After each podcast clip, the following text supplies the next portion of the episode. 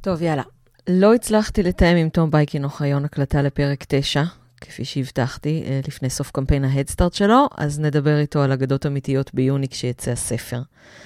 בינתיים, מכיוון שכבר יום השואה, אה, חשבתי לעסוק קצת בנושא השואה מזווית איראנית. זה יהיה פרק בלי אורחים, בלי מראיינים, בלי מוזיקה, אה, כיאה ליום השואה. וכיאה לפרק שאין לי הרבה זמן להכין אותו. אה, נראה לי שכולכם מכירים את עניין הכחשת השואה. אחמדינג'אד ארגן כנסים של הכחשת שואה, חוקרים בעיני עצמם מצהירים שלא הייתה שואה, או שהמספרים מאוד מוגזמים. תחרית, תחרות הקריקטורות בנושא השואה קיבלה כותרות בארץ ובעולם. כשרוהני אה, התמנה לנשיא, אז היה ראיון איתו ב-BBC פרסי, ובו הוא אמר, אני לא יודע אם הייתה שואה או לא, זה עניין להיסטוריונים ואני לא היסטוריון, שזה בערך ההתייחסות הכי פחות מכחישת שואה שראינו מכיוון השלטון ברפובליקה האסלאמית. לי עצמי היו שתי התקלויות לא נעימות בנושא. אה, אחת בכנס בינלאומי שבו מצאתי את עצמי ננזפת על ידי שני איראנים באמצע שיחה שדווקא הייתה די נעימה עד אז. מה אתם עושים עניין? אפשר לחשוב שאתם הגנוסייד הראשון או האחרון בהיסטוריה. פתאום אני צריכה להסביר למה אני עושה עניין גדול, אני אישית, כן, מזה שהרגו לי יותר מחצי מהמשפחה. בראייה היסטורית רחבה ועמוקה, זה באמת כלום, ההיסטוריה כבר מחקה עמים שלמים, והיום זה לא ממש מזיז לאף אחד, אבל רבאק זה טרי, זה שישה מיליון, מתוך שמונה עשר מיליון, אבל כן, מזיז לי. Uh, ההיתקלות השנייה, הלא נעימה, הייתה ממש לא מזמן, במסגרת uh, ראיון למה שהוצג בפניי כסרט תיעודי על יהודים ועל ישראל. Uh, זה מה שנאמר לי. האמת היא שהם חיפשו אנשים עם זקן ופאות, שאני... Uh, וכובעים כאלה. כדי לראיין אותם. כלומר, הם כנראה חיפשו אנשים שנראים יותר כמו הסטריאוטיפ של יהודי, כמו הסרט אה, צייד יום השישי. אה, סליחה, צייד יום השבת.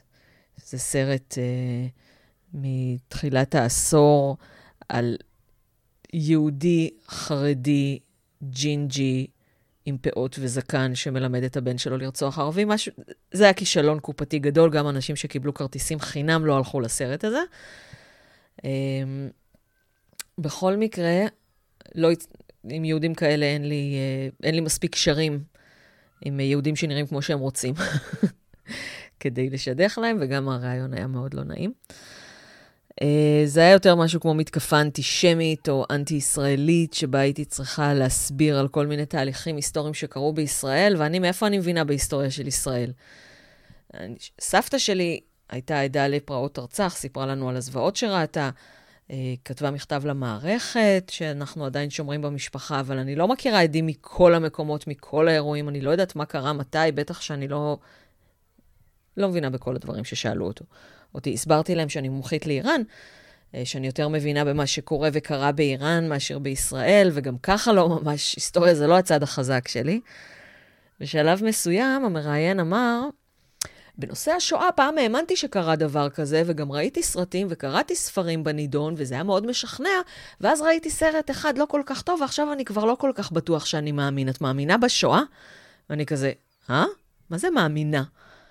התחלתי לספר לו שיש מספרים ויש תיעוד, וגם גרמניה לא מכחישה, ויש רשימות של השמות, כמובן על המשפחה שלי, אבל מה שבאמת הייתי צריכה לומר לו, מה שנקרא חוכמה של חדר מדרגות, הייתי צריכה להגיד לו, אתה מאמין שהייתה מהפכה אסלאמית? אתה מאמין במרד הטבק? כי נראה לי לא... לא אמין שמדינה שלמה תפסיק לעשן תוך שבוע.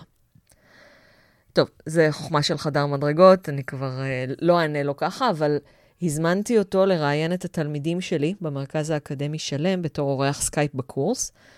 אה, ככה גם יהיו לו עוד מרואיינים לסרט שלו, גם הם אה, חילונים ה... או דתיים אה, שלא נראים כמו שהוא רוצה. אה, אבל גם הם יענו יותר טוב ממני, כי הם יותר טובים בהיסטוריה, וגם התלמידים יוכלו לחוות בעצמם אנטישמיות איראנית סטייל 2018, שזאת הסיבה שאני מביאה אותו לקורס, ולא סתם שואלת אותם אם הם רוצים לענות. אז אלה ההתקלויות הלא נעימות שהיו לי, והן המיעוט. רוב האינטראקציות שיש לי הן דווקא טובות כל שנה, פעמיים בשנה, ביום השואה הישראלי וביום השואה הבינלאומי.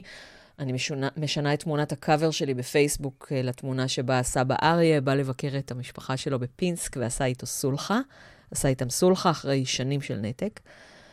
אמ, כשהוא עלה לארץ כמה שנים קודם, הם ישבו עליו שבעה. אבא שלו היה רב מאוד חשוב, והם היו אנטי-ציונים. ובהסבר של התמונה כתבתי בפרסית שחוץ מסבא שלי, כל האנשים בתמונה נלקחו כמה שנים או חודשים מאוחר יותר לבור ביער ונורו שם.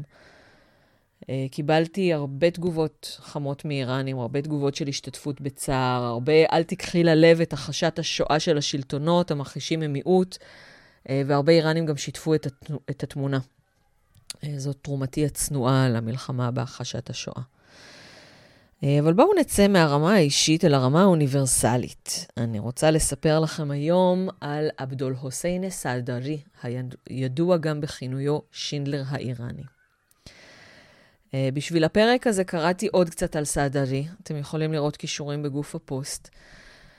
וזה קצת מבאס, כי ככל שאני קוראת יותר, אני מבינה פחות. כל מקור אומר משהו טיפה שונה. ניסיתי לעשות סדר בבלגן ולספר איזשהו סיפור קוהרנטי. Uh, בואו נראה אם אני אצליח. עבדול חוסיין סעדרי קג'אר נולד בשנת 1895 למשפחת המלוכה דאז. הוא היה אחיינו של המלך נסרדין שאה קג'אר. אה, גם אחרי התחלפות השלטון נשארו חלק מבני קג'אל המוכשרים בעמדות מפתח אה, בשלטון, ואנחנו מתישהו גם נדבר על הגיבור הלאומי מוחמד המוסדר, שהיה גם הוא נצר לאותה משפחה. אה, בפעם הראשונה שחבר סיפר לי שסבתא רבתא שלו הייתה נסיכה קג'ארית, עפתי על זה שיואו, יש לי חבר נסיך, איזה כיף. אבל אז הבנתי שהקג'ארים הם משפחה ענפה, והמון המון איראנים הם צאצאים שלהם. אה, מה שלא כל כך מפתיע, בהתחשב בכך שלמלכים הקג'ארים היו עשרות נשים. אה, לנסרודין שאה קג'אר, אה, דודו של עבדול חוסיין א-סעדרי, היו 85 נשים בהרמון. השיא הוא 500 נשים. בהרמון של פת עלי שאה קג'אר, המלך הקג'ארי הכי גרוע בהיסטוריה, כי היה לו ארמון מאוד גדול, הוא היה צריך לספק את כל הנשים, ולכן הוא לא עשה מה שמלך צריך לעשות. הפסיד המון uh, שטח, הפסיד את uh, חלקים גדולים מאזרבייג'אן, האיראנים עד היום כועסים עליו. בואו נחזור לענייננו. עבדול חוסיין א-סעדרי. סעדרי סיים את לימודי המשפטים שלו בשוויץ ב-1936, התגייס לשירות הציבורי.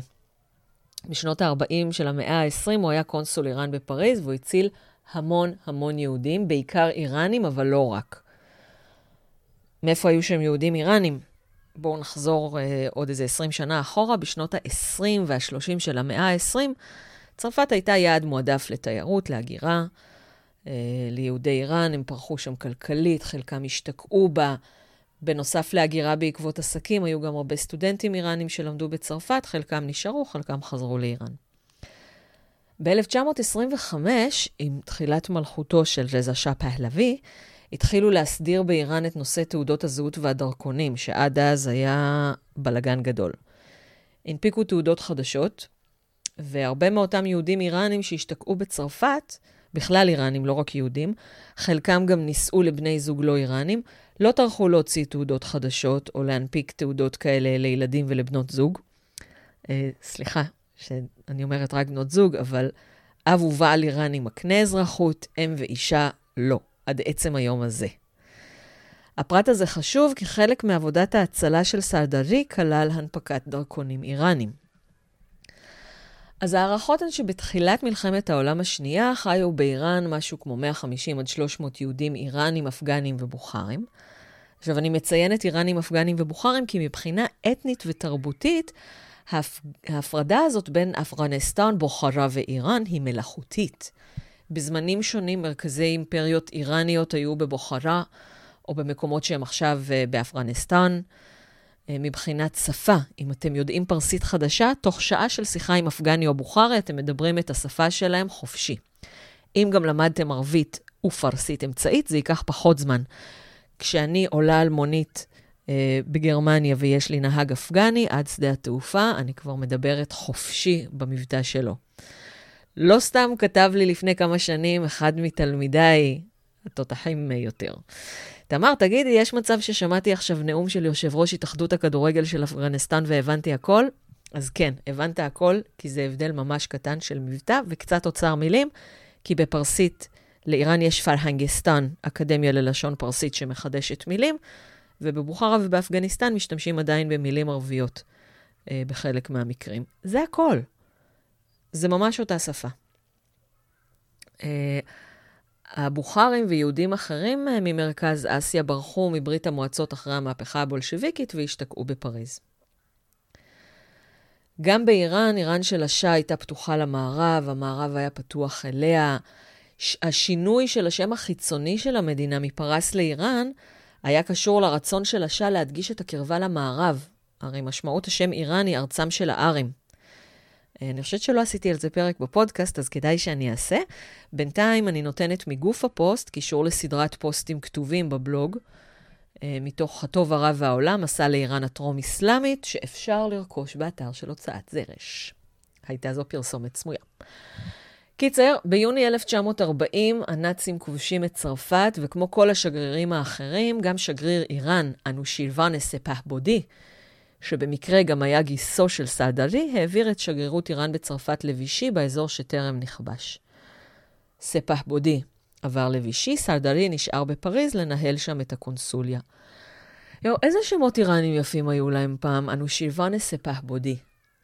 היום כולם עם שמות כמו מוחמד ועלי והסן והוסיין. אה, זאת אשמת משרד הפנים האיראני. אה, חברים אמרו לי שכשבאים לרשום ילד ואומרים, אני רוצה לקרוא לו קורוש או אדשיר, אז הפקידים אומרים, למה? בוא תקרא לו באיזה שם יפה. שם אסלאמי יפה. אז חלק מהם uh, צועקים על הפקידים ואומרים, אנחנו איראנים, אל תגידו לנו לקרוא לילד שלנו מוחמד, אבל הרבה איראנים כן נקראים מוחמד ועלי והסן והוסיין וכאלה. Uh, בקיצור, סעדלי נשאר בפריז, מנהל שם את הקונסוליה. סעדרי היה רווק הולל, איש רעים להתרועע. הוא נהג לבלות ולשתות עם הכובשים ועם קציני צבא בכירים, וכך יצא שהוא גם הצליח לדבר איתם מחוץ למשרד. הוא יצר קשרים אישיים בנוסף לקשרים המקצועיים המתחייבים, והוא פמפם להם בשיחות חברתיות את אותם דברים שהוא אחר כך יכתוב עליהם מכתבים. במקביל הוא גם היה בקשר עם הקהילה האיראנית היהודית בפריז, והוא היה מאוד מודע לכל המצוקות שלהם. את פרויקט הצלת יהודי איראן החיים באירופה, הוא עשה בכלים של הנאצים עצמם, באמצעות תורת הגזע. במסגרת הבילויים שלו עם פקידים נאצים, הוא התחיל לפמפם להם ולספר להם סיפורים מסיפורים שונים, חלקם נכונים, חלקם uh, מבוססים על האמת. הוא סיפר להם למשל שיהודי איראן נהנים באיראן מזכויות שוות, חיים שם כבר 2,500 שנה ללא הפסקה, והם נחשבים אזרחים איראנים לכל דבר כמו המוסלמים. זה היה נכון, זה היה נכון מ-1925, אבל באותו זמן שהוא סיפר להם זה היה נכון. דבר נוסף שהוא ציין, ונכון עד עצם היום הזה, הוא שיהדותם של יהודי איראן אינה מצוינת כלל בשום מסמך ממשלתי רשמי. בתעודות זהות, בתעודות לידה, בדרכונים. אין בכלל סעיף דת. עד היום. הנה עוד עובדה שהוא סיפר ומהווה דוגמה מעולה לאיך לשקר באמצעות אמירת אמת, או בהתבסס על האמת. הוא סיפר להם שבשנת 538 לפני הספירה, כורש אפשר ליהודי פרס לחזור, לחזור לארצם. עד כאן נכון. מכאן הוא לקח קצת או הרבה חירות ספרותית. לכן, הוא אמר, כל היהודים הגנטיים שהיו בפרס חזרו לפני 2,500 שנה לארץ ישראל עם שיבת ציון. עם הזמן, חלק מהאיראנים הגנטיים, כן, הארים, נדלקו על מצוות הדת היהודית והחלו לקיים אותם. אבל הם בכלל לא יהודים גנטיים, אלא איראנים שמקיימים את מצוות דת משה. עם כל החפירות האלה על שוויונם של יהודי איראן, על הגזע שלהם, שהוא איראני, ארי, ולא כמו יהודי אשכנז, המכתבים הרשמיים, אה, שיכתוב עוד מעט עם אותם טיעונים, ייפלו על אה, קרקע פוריה. הדיבורים האלה לא היו סתם הבעת דעה אישית, הם שיקפו את עמדתם של שלטונות איראן. מרגע שנודע על הפתרון הסופי, הדגישו שוב ושוב שלטונות איראן באוזני שלטונות גרמניה, ולעיני שלטונות גרמניה, שהקהילה היהודית באיראן היא מאותו גזע כמו האיראנים הלא יהודים. היא בכלל לא מאותו גזע כמו יהודי אירופה. גם לפי חוקי נירנברג, כל האיראנים הם ארים, וזה כולל גם את המיעוטים הדתיים. במאמר מוסגר, טוב שהמחקרים של ערן אל-חייק לא פורסמו אה, בתקופה ההיא. אה, הוא גנטיקאי שטוען שיהודי, שיהודי אשכנז דומים גנטית לאיראנים הלא יהודים. ככה שאם הם היו מתפרסמים אז, אז יכול להיות שבכלל אה, הנאצים היו הורגים את כל האיראנים גם. לחילופין, יכול להיות שזה היה מציל את כל היהודים, ואז אה, מה היטלר היה עושה בכלל. חזרה לסיפורנו, אה, היו כמה גורמים שסייעו לסעדרי בפרויקט ההצלה. למשל, זה שאיראן שוכנת במקום מאוד אסטרטגי וחשוב גם לגרמניה וגם לבעלות הברית. גרמניה לא רצתה להסתכסך עם איראן.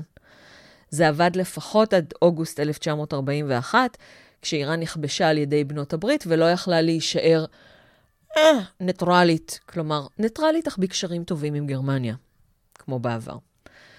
אה, עוד דבר שעזר לו זה שמומחי הגזע בברלין לא היו סגורים על סיווג יהודי הודו, מרכז אסיה והקווקז מבחינת גזע. היו מחלוקות. את חלק גדול מזה היה עבודה של סעדרי עצמו, אה, אבל מכיוון שהיו מחלוקות ולא היו סגורים אם הם, אם הם מגזע, אותו גזע כמו יהודי גרמניה, אם הם מגזע שמי, אם הם לא שמים, לא ננקטו נגדם אותם צעדים שננקטו נגד יהודי אירופה. וכמובן כישרונו הרטורי והחברות וההתרועעות שלו עם בכירים נאצים, שגרמה להם לבטוח בו, עד כדי כך שבסופו של דבר הוא קיבל התחייבות מהמפקד הצבאי הגרמני בצרפת, שלאזרחי איראן אה, לא יאונה כל רע על אדמת צרפת, כולל יהודים איראנים. ואכן, למיטב ידיעתנו, וככל שהמחקר הקצר שעשיתי העלה, אני צריכה להעמיק אותו, בעוד שההערכות הן ש-76,000 עד 100,000 אה, יהודים צרפתים נשלחו למחנות ריכוז, היה ביניהם רק יהודי אחד ממוצא איראני, מנשה עזרפור. הוא נחשב לניצול השואה האיראני היחיד, ככל הידוע לנו, ונתתי קישור לסיפורו גם מגוף הפוסט. אוטו אבץ, שגריר גרמניה בצרפת בתקופה של וישי, למעשה האחראי על צרפת מטעם הנאצים, מתייחס בכתביו לסיווג גזע נפרד שניתן למיעוטים דתיים באיראן. קראו לזה בגרמנית בלוטמאסיש נישט יודן, אני מקווה שאני מבטאת את זה נכון. בעלי דם לא יהודי. אה, כלומר, מבחינת דם לא יהודים. בקיצור, מה שלא עבד לאשכנזים, שהציגו את עצמם כגרמנים בני דת משה, כן עבד לאיראנים, כי גם השלטונות בארצם הכירו בהם כאיראנים. כלומר, לא שמים מבחינת גזעם, שבמקרה מקיימים את מצוות דת מוסא. בסך הכל המאמצים של סעדלי ושל ממשלת איראן באותו זמן עבדו כנראה לכל אירופה, כי גם ברישומי יד ושם, אה, עד כמה שהצלחתי למצוא, יש רק חמישה שמות של יהודים איראנים שנרצחו בכל אירופה, שזה די מעט יחסית ליהודים האיראנים שהיו באירופה. פתאום אני חוששת שנייה לפגוע, אז שנייה אלט שיפט, אוקיי? אה, פרסים שמאזינים, יהודים איראנים שמאזינים כרגע. לא להיעלב עכשיו מזה שאמרו שהיהודים האיראנים הם לא יהודים אלא איראנים. קודם כל, כפי שאתם יודעים, גם ליהודי איראן אה, יש גם זהות איראנית וגם זהות יהודית, זה נכון. והדגשת הזהות האיראנית והחשת הזהות היהודית הייתה כדי להציל אותם, תורת הגזע וזה. גם היהודים עצמם העדיפו להירשם כמוסלמים כדי להציל את חייהם. היום כבר לא מדברים בכלל על דם יהודי, אף אחד לא מטיל ספק ביהדותו של אף אחד אחר. תחשבו איזה יופי זה, שלפני 80 שנה היה צריך להתאמץ כדי לשכנע שאתה לא יהודי, והיום הטלת ספק ביהדותו של פלוני נחשבת עלבון. נחזור לסרדרי. ציינתי שהיו מחלוקות בנושא. הגישה של בעלי דם לא יהודי אה, ליהודי אה, הקווקז ומרכז אסיה, כולל איראן, אה, הייתה מקובלת, אבל לא הייתה מקובלת על כל שדרות הפיקוד הנאצי. אדולף אייכמן, למשל, אמר שזאת עוד דוגמה לתחמנות היהודית.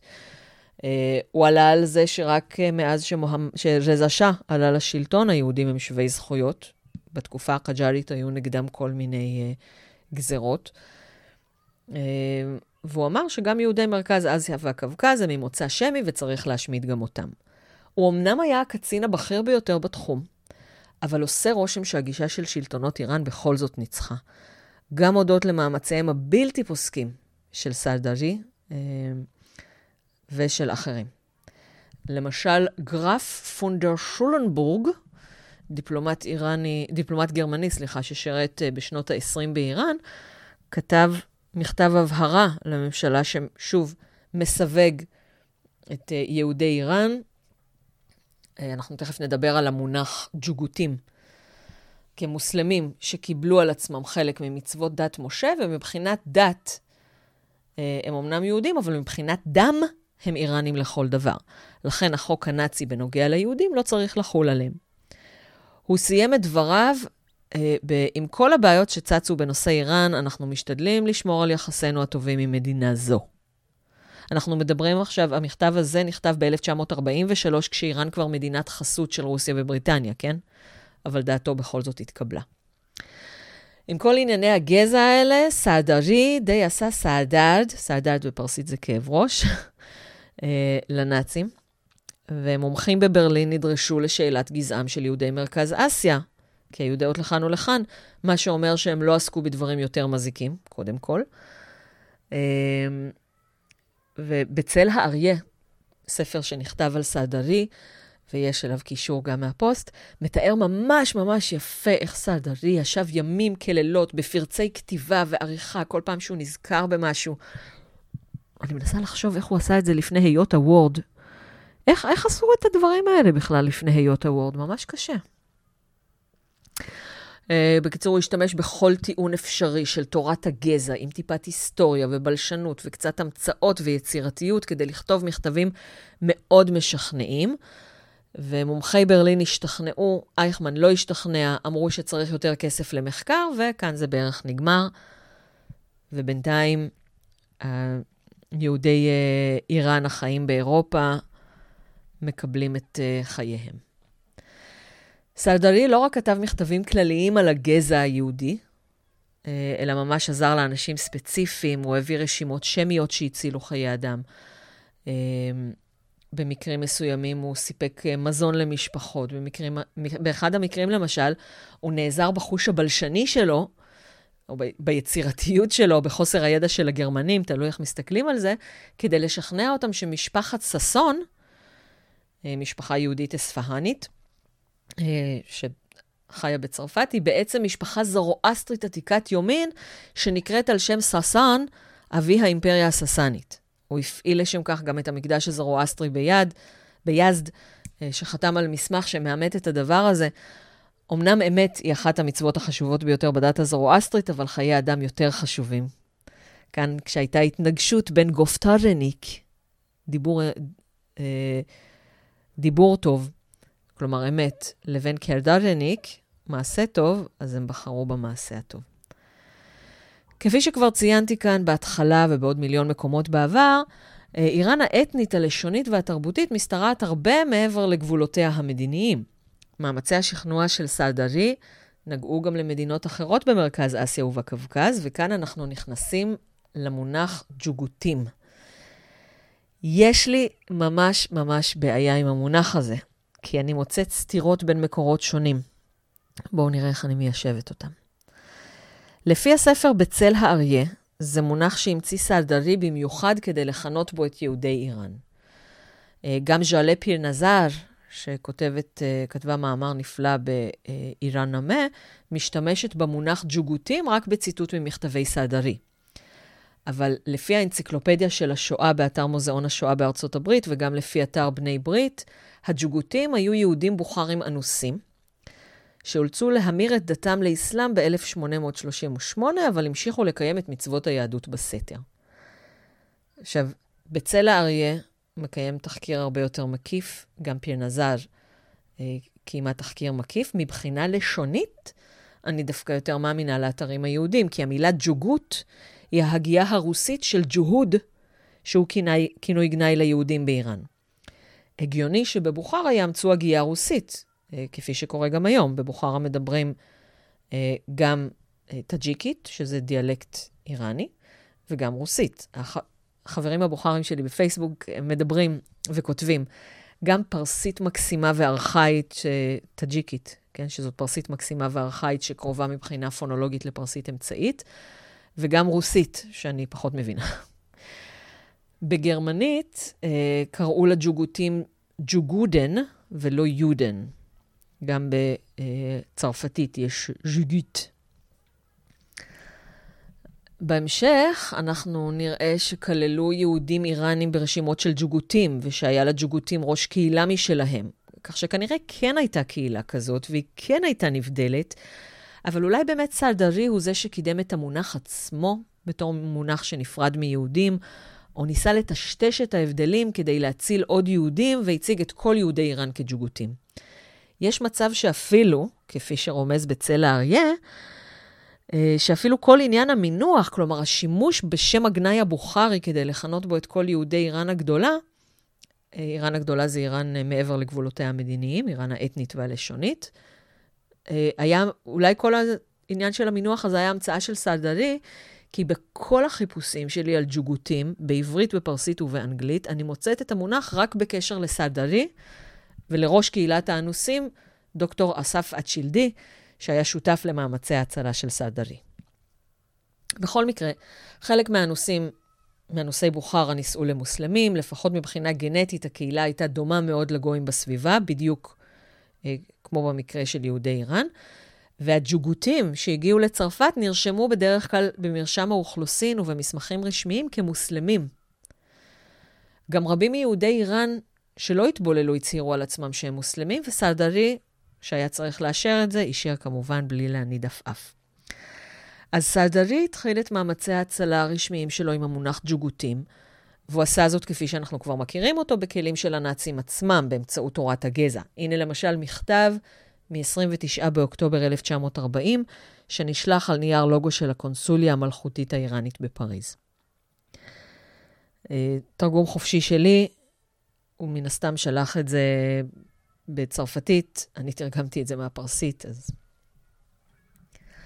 לפי מחקר אתנוגרפי והיסטורי על אודות הקהילות היהודיות בדתן מגזע לא יהודי, החיות ברוסיה, אה, שהתקבל בקונסוליה זו ואושר על ידי שגרירות גרמניה בפריז ב-28 באוקטובר 1940, היהודיים המקומיים, ג'וגותים, של החאנויות לשעבר בוחרה, חיווה וחוקנד, כעת חלק מאוזבקיסטן וטאג'יקיסטן הסובייטיות, נחשבים מאותם גזע כמו אלה של פרס.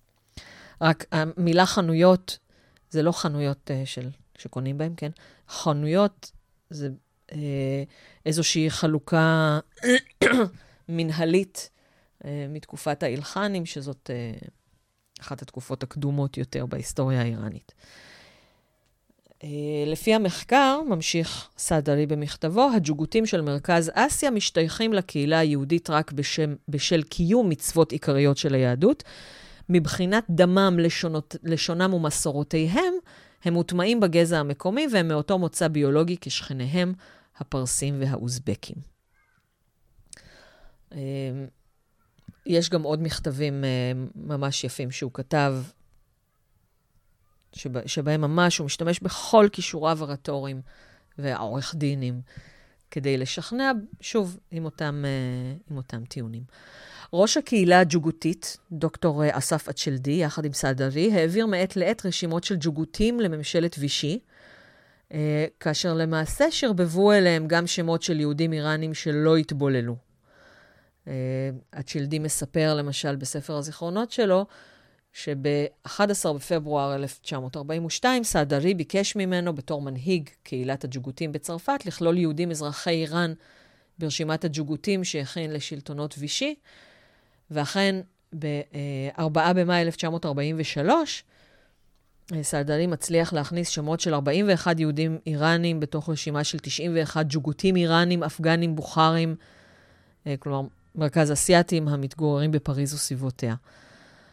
אצ'לדי הוא זה שהעביר את הרשימה לשלטונות וישי, ולפי הספר בצל האריה, סעדלי גם הצליח להכניס שמות של יהודים לא איראנים לתוך אותן רשימות. גם הג'וגותים האנוסים, כלומר, אלה שבאמת היו מוסלמים uh, על פי דתם ורישומיהם, לא זכו לחסינות מוחלטת. Uh, הצ'לדי מספר בספר זיכרונותיו, שנכתב ב-1965, שחברי הקהילה פנו אליו לעזרה במהלך הכיבוש הגרמני, למשל, שבקיץ 1941 נעצרו שישה ג'וגותים שנרשמו במשטרה. יהודי צרפת היו צריכים להירשם במשטרה כמובן, כדי שיוכלו לפנות אותם ולהרוג אותם. אה, אז שישה ג'וגותים נרשמו במשטרה, חלקם נאסרו במחנה דרנסי, דרנסי ליד פריז. הצ'לדי אומר שהם בכלל נלקחו כבני ערובה בגלל שהם ביצעו פעולות נגד המשטר הגרמני. ג'וגותים אחרים שנרשמו במשטרה וחששו להיעצר עזבו את בתיהם. אה, אבל בתחילת אפריל 1942 הצ'לדי הציג למפקד משטרת פריז מסמך גרמני שלפיו חוקי היהודים של ממשלת וישי אינם חלים על ג'וגותים, וכך שחרר שניים מהעצירים מדרנסי. דרנסי. נעזוב כרגע את השאלה האם הכוונה לכל יהודי איראן או רק לאנוסים, אם זה מונח שהיה קיים או הומצא במיוחד, כי זה מפוצץ לי את המוח. אני צריכה ממש לחקור את העניין קצת יותר לעומק מאשר פרק בפודקאסט. אה, ואם יהיו ממצאים מעניינים ומחדשים, אולי אני אפילו אשנה את ההרצאה שלי בכנס אליאנס על יהודי איראן שמתקיים ביוני באוניברסיטת תל אביב. כרגע נושא ההרצאה שלי הוא גילוי האנטישמיות בכתבים איראנים מוקדמים. אה, אבל אם אני אמצא דברים מעניינים על זה, שאלה גם איך מוצאים, אז אולי נדבר על זה. בואו נראה שנייה מה קרה באיראן באותו זמן.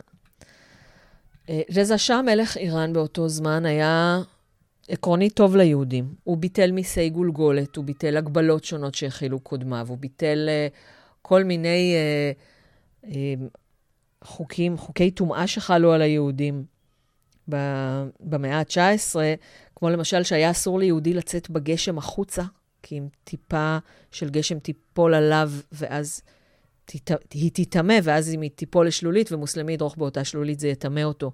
היו חוקים שאסרו על נשים יהודיות לצאת עם רעלה מהבית, מה שגרם לנשים יהודיות לא לצאת מהבית בכלל.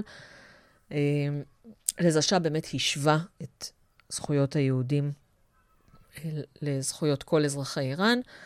הם היו יהודים, היו אזרחים שווי זכויות, ומצבם, לפחות מבחינת הרשויות, היה מעולה. רזה שאה אמנם היה עקרונית ניטרלי, אבל הוא רצה לשמור על קשרים טובים עם גרמניה, מסחר וכאלה, וגם אה, בגלל שהאיראנים הם ארים. עם זאת, למרות שהוא רצה לשמור על קשרים טובים עם גרמניה, כאשר גרמניה ביקשה מהשאה להסגיר אליה יהודים אירופים שחיו באיראן, אירופים, לא איראנים, הוא סירב בתואנה שהם מדענים מומחים, שהידע שלהם חיוני לאיראן. כלומר, גם השאה עצמו הגן על יהודים שהיו בתחומו, למרות שהם לא היו אזרחים שלו. העובדה שהאיראנים הם ארים והגרמנים קראו לעצמם ארים, תרמה להתקרבות בין איראן וגרמניה, אבל הגבירה גילוי האנטישמיות בקרב העם, שפחות התאימה לו גישת המשטר, שהיהודים הם ארים בני דת משה. אה, בעקבות התעמולה הנאצית שהופצה באין מפריע באיראן, וביתר שאת עם פרוץ המלחמה, גברה גם האנטישמיות בקרב העם באיראן, כך שהיהודים עקרונית נהנו מזכויות שוות, אבל מבחינת החברה, אה, פחות. בכל מקרה, מן הסתם מצבם היה טוב בהרבה ממצבם של יהודי אירופה, כן.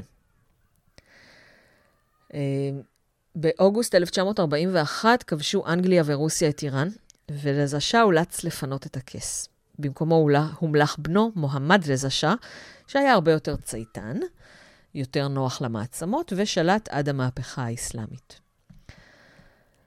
אמ, אם אתם רוצים לקרוא תיעוד, אה, לא, לא בדיוק תיעוד, כי זה דמות מומצאת, אבל משעשעת ומן הסתם משקפת, של איראני, לא איראני מן המשטר, אלא איראני מן השורה, ששונא את הרוסים ואת האנגלים, ופוחד uh, שכל בן אדם הוא מרגל אנגלי, והוא, ותומך בהיטלר, ואפילו כותב לו מכתב שיבוא לעזור לו, אז תקראו את דודי נפוליאון, uh, בתרגומה המופתי של אורלי נוי, uh, ספר של איראג'ה פזשקזוד, ספר מומלץ גם בלי קשר לשום דבר אחר.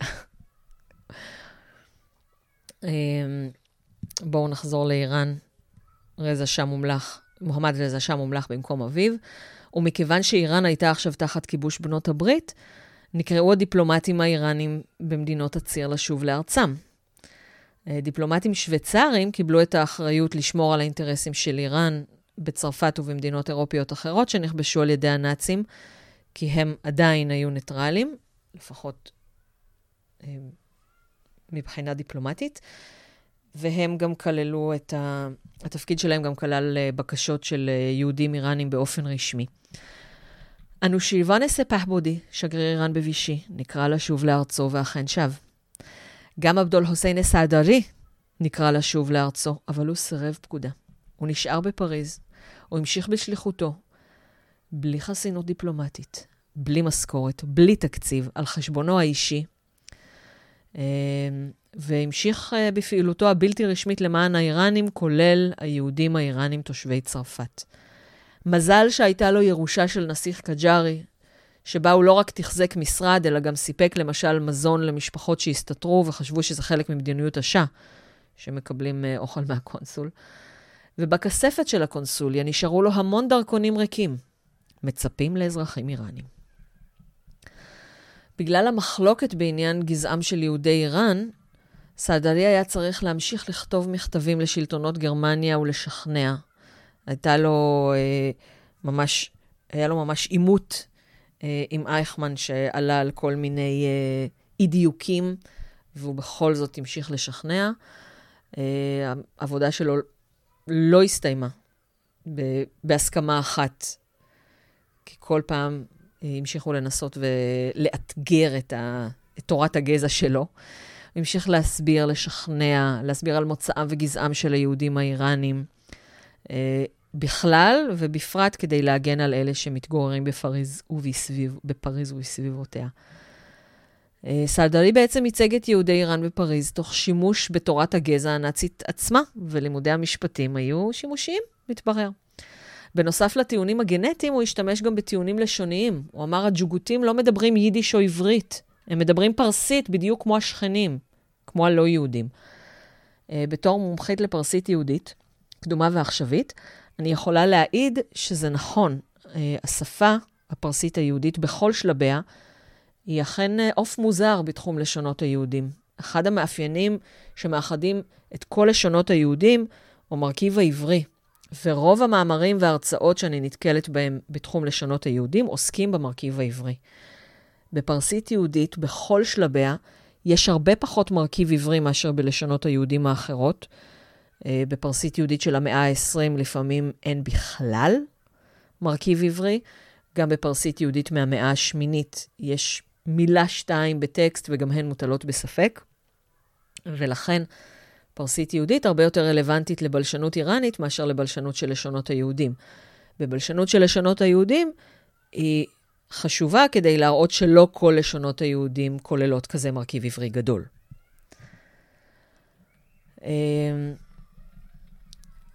דיברנו על הדרכונים המצפים בכספת.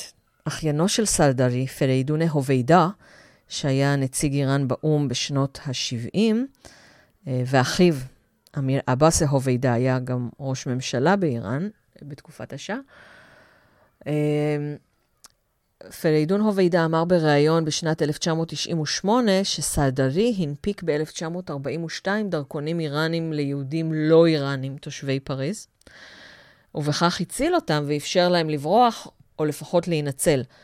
הסיפור הזה ממש יפה, הוא הפך לחלק אינטגרלי מהסיפור, אבל כרגע אין תיעוד או סימוכין שיעידו כמה דרכונים כאלה הנפיק סעדרי, האם זה היה לגמרי על דעת עצמו, באישור ממשלת השאה.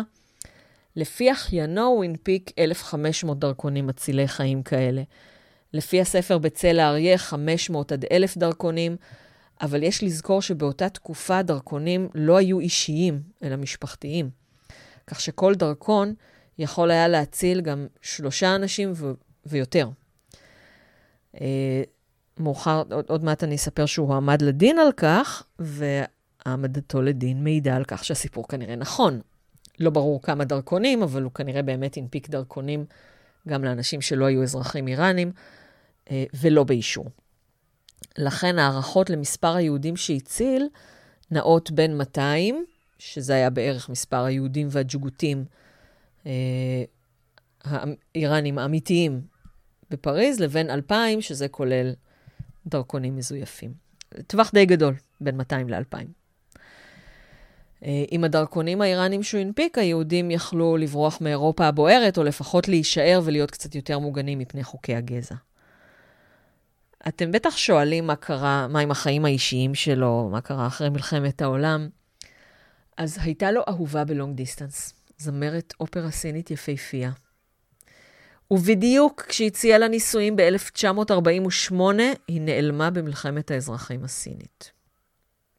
אז יש לנו כאן גם סיפור של שברון לב. אחרי אה, מלחמת העולם השנייה, הוא, סלדרי המשיך לשרת את איראן בבריסל.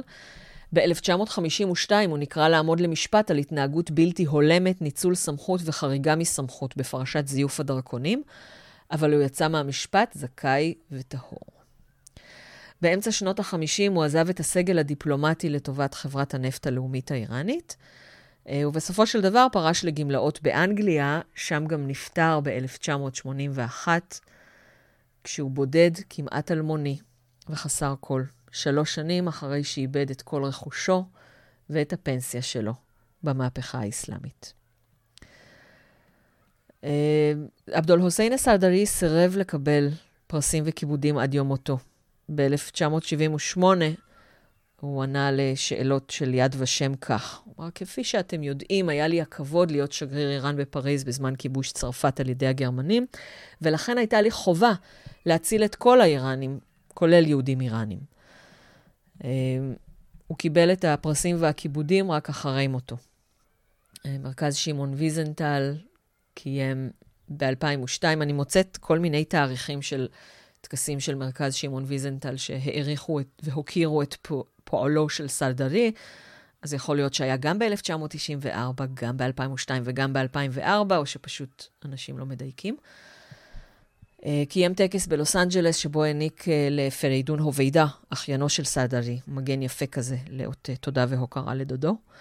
והיו עוד כמה טקסים וכיבודים כאלה.